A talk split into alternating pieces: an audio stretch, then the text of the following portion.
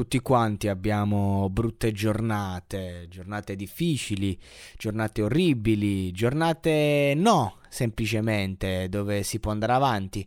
Ecco, Alec Benjamin eh, ha avuto la peggior giornata della sua vita.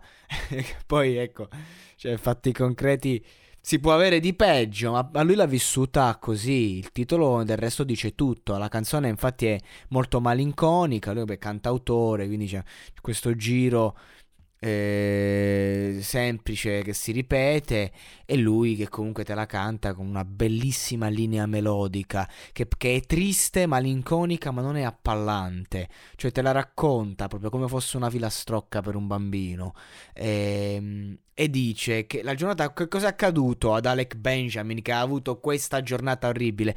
Semplicemente il manager lo ha telefonato e gli ha detto guarda odio darti questa brutta notizia ma l'etichetta mi ha chiamato oggi, dobbiamo liberarti. Dobbiamo toglierti, eh, eh dobbiamo toglierti il contratto. E lui si è sentito rotto come un vaso caduto dal tetto, con le lacrime che gli rotolavano in faccia, proprio questo è, è, è quanto.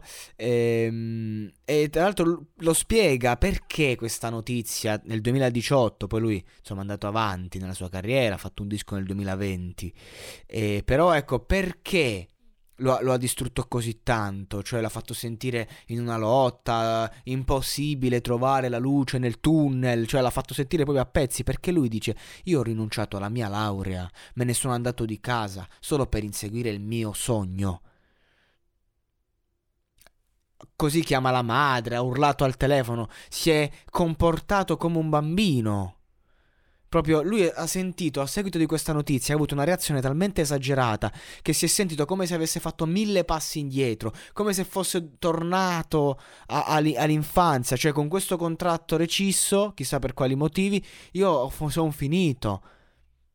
E quindi devo tornare in una condizione che non mi appartiene più. Cioè, io lo capisco, è molto destabilizzante quando succede una cosa del genere.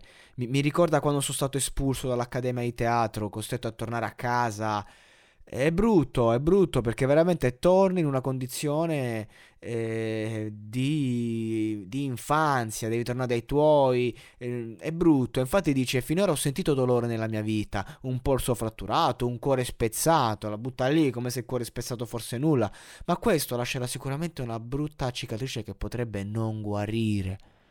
Questo è il peggior giorno della mia vita, non so come sopravviverò. È chiaro che poi uno si sveglia, il giorno dopo si riparte, ma in quel momento lì la delusione, eh, si è sentito un fallito proprio, un passo dal suicidarsi quasi. Cioè, poi, poi la terza strofa piccola strofa dice boh, tra me e me ho pensato è il momento di scegliere posso riprendermi o posso cedere al blues cioè a, a, a, questo senso negativo così ha giurato nel suo cuore che non avrebbe mai perso Vorrei strisciare finché non ce l'ho fatta perché ho qualcosa da provare.